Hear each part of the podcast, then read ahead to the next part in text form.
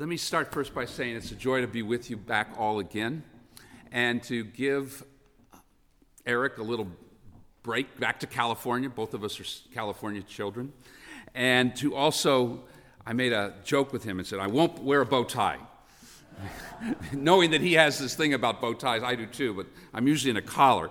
But um, the notion of talking, and you can actually, I'll clue you in on what I said to the children that were here. That friend of mine that I did with the children's talk, some of you might know that because it's this 12th century guy by the name of Meister Eckhart. And so there's a little joke, and you know, he's having a conversation with the 12th century theologian philosopher. But in fact, that's part of what I'm going to be driving towards today is conversations with some of these characters that are going on, like the Exodus text, like the gospel text. They're conversations. Moses and the Israelites grumble, grumble, grumble. I hope you heard. They're upset. And the followers, not the disciples, the followers of Jesus, and their conversations and asking some really powerful questions that I actually think are questions that are exceedingly pertinent for our day and for where we are in the midst of COVID with the Delta virus coming and all the things that we have experienced in these last 18, 19, 20 months. So it's a joy to be back with you all again. And it's a pleasure to worship. And on Zoom, wherever you are in God's world, let us join together in prayer. Let us pray. Silence all voices but thine alone, gracious God, and then by your Holy Spirit, touch each of us, our hearts, our minds, our souls, our bodies, that in these words and our own thinking, that we might be changed and transformed, that we might be touched, and that we might reveal something about the glory of God. For indeed, the glory of God to you is when we are fully alive. So open our hearts and minds, gracious God, that the words of my mouth, the meditations of all of our hearts, might indeed be acceptable to you, you who are our strength and our Redeemer. This we pray in your holy name. Amen. Maybe because of how I live my life in conversations with students, staff, communities, and text, and that creative tension of ancient with contemporary, which is what we hold best in our Reformed tradition of the Reformed understanding of text that are hooked together with our daily lives. There are questions that I wrestled with, and there are three that I want to pose as we begin today. The first one is the one that's in the text. The followers of Jesus are saying to Jesus, when did you come here? When did you arrive? When did you come here? And there's two other questions that kind of are almost in, inviting into that are where do you come from? And what are you looking for? What are we looking for? What are you looking for? And in the midst of that, there's that great line in the gospel about the works of God and what must we do to be about the work of God. And in the mix of that conversation, the Exodus text is talking about a very serious internal grumbling, anger, fighting. You got us out of slavery. Wouldn't it be better to go back? Wouldn't it be better to at least be able to eat? What are we searching for is a substantial set of questions that I think are fundamental to the text seeking, finding, discovering, looking for love in all the wrong places, as I often say with some of the students, looking for peace, looking for health, looking for hope. And in the text that is ex- lined out in the gospel, and the manna that has been put forward, there's a very clear understanding of that you are to take what you need, not hoard it, not be greedy, but to take what you need, which is a powerful image that God is providing not our needs of greed, but our needs of sustenance, of what we actually have to have. And so I want to play with that some because that's foundational in the gospel text. Not what is greeted, greedy, but what is needed. And if you think about what are we looking for in the church, what are we looking for in our community? What are we looking for in our nation? The answers imply our deepest desires, unmet needs, our hopes, our expectations, our desire for something to be a part of bigger. And in that is the next question When did you come here, Jesus? The followers are saying. But I think the text is really flipping that and asking us when did we come here? When did we become engaged in the conversation, follow Jesus, and what are we looking for? When did we decide to come to this beloved community of faith? And when do you decide not to come? Beyond COVID and Zoom, that substantial question of when did you come here and for what reason? spiritual journeys, seeking meaning, purpose, hope in the midst of hopelessness. The Exodus text is riveted with this notion of journeying, leaving oppression, slavery, to what we do not know, but we trust. And every spiritual journey that I listen to, including my own, is always rooted in something about going out Going somewhere? We don't know. But it's about finding your voice. It's about finding a sense of force. It's about finding some sense of foundation. And in the midst of that conversation with the Israelites and Moses and Jesus and the followers is this exchange about what did you come here for? Where you came from? Who are you? And to a certain degree, as I wrestled with this over the week, I kept hearing the psychologists say Abraham Maslow and the higher needs of Maslow's understanding of how we understand structurally our physical needs, the basic assumptions, our needs of safety, our needs of belonging and love, our fourth needs of esteem and the final one of self realization or self fulfillment, where I serve, we talk about reach your full potential. It's a byline of college that's now a university. But Maslow's understanding of needs, especially those five, are what families wrestle with, what the church wrestles with, and I would submit to you what the society, the government, and the society represent of finding basic needs of food, of safety, of a sense of belonging and love, and a sense of esteem of being fully realized. Now, they only go so far, I get it. And there's only so much you can expect out of that. But where do you come from, which is another one of those questions which I hear, especially when I am with people that are not like me. And they see that as an exceedingly offensive question because the perception is you don't belong here. I belong, you don't. I went to a country club yesterday for a reception, and as I drove in, I got in the wrong lane, and the was the members' lane, and the gentleman saluted me and said, "Welcome, sir," and in I went as opposed to the guest lane where I would have had to say who I am. But it was because I was perceived as a part of the community. I looked the part, I'm older, I'm white, I'm driving a car that looks pretty nice.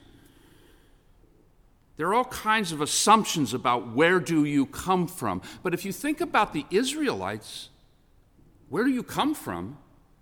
I came from slavery in Egypt. Or if you think about the story of the followers that were wrestling with where is Jesus and the disciples? We got food, but they're really wanting to find something more.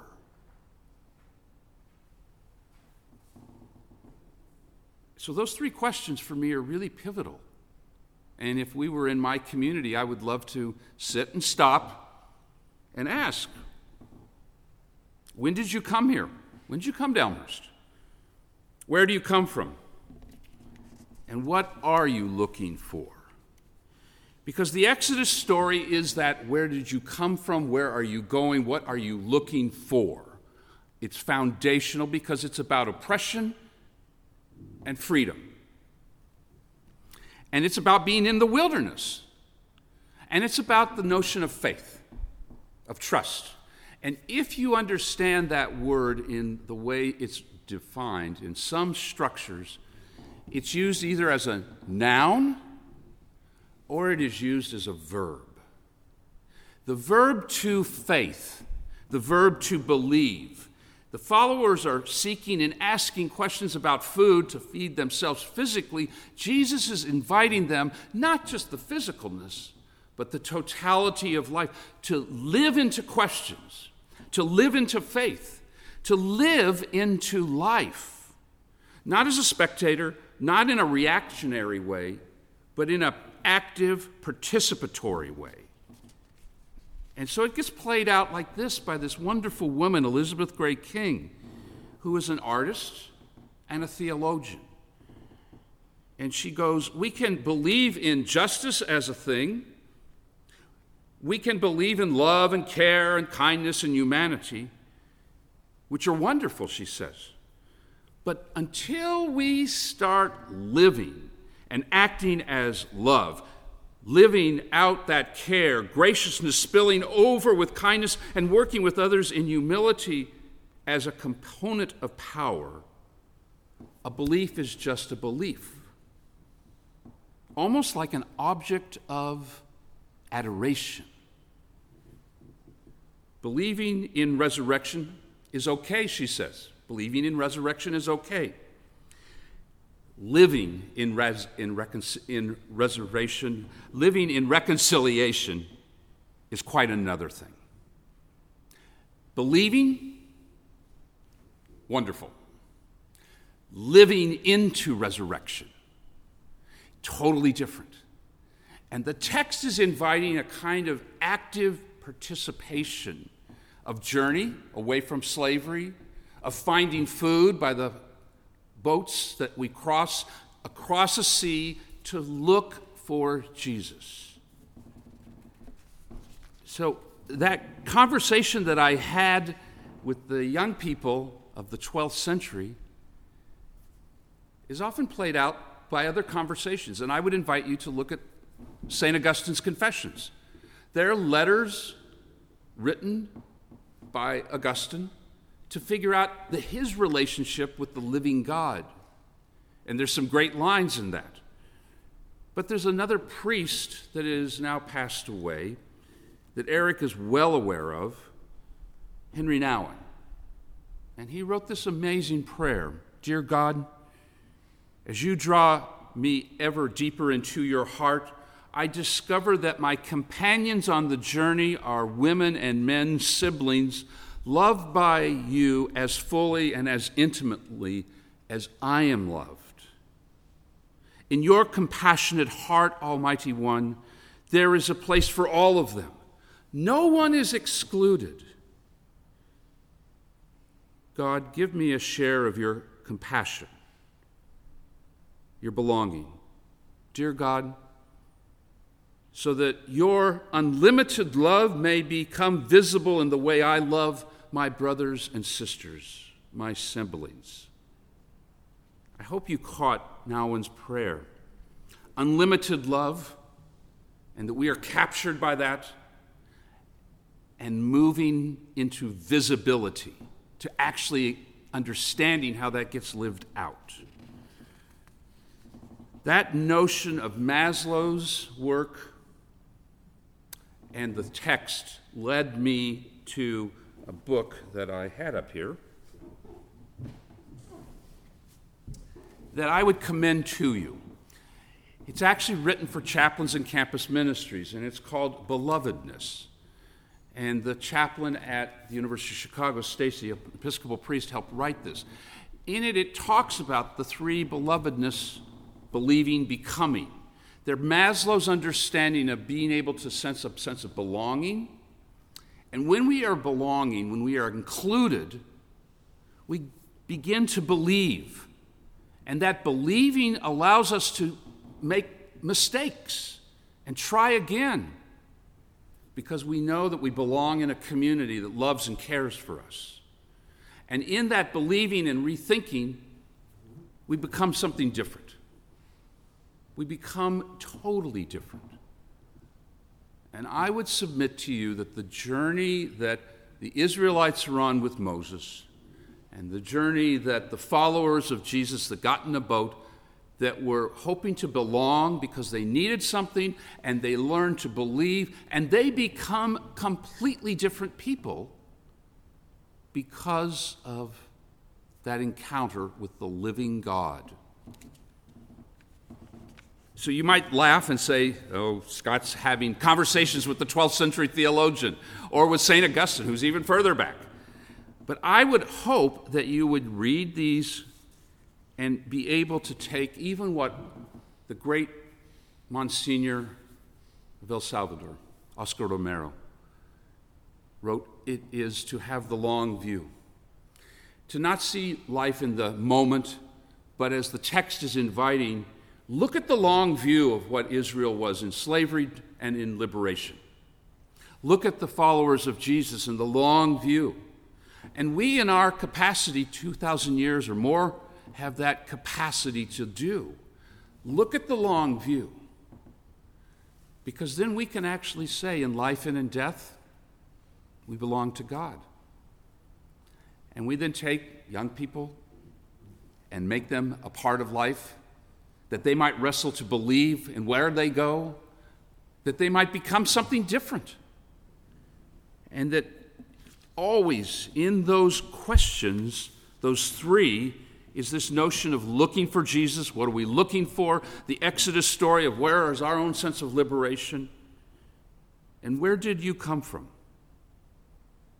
And not because you were fed something that sustained you for an hour, but that the living God of history fed you with bread and water that sustains your soul and carries you for life. That is the story that the text invites and that Jesus offers us the long view, the short moments, but the long view. Let us pray, beloved. For this beloved community, gracious one, we give thanks. For the love that is found in text and the joy of what it means to belong, that we might believe and that we might become. You call us. Give us this time, Almighty God, that we indeed might be given the gift of life and love. For in this Christ has called us, and in this we are able to respond, Thank you, and yes. In Christ's name, amen.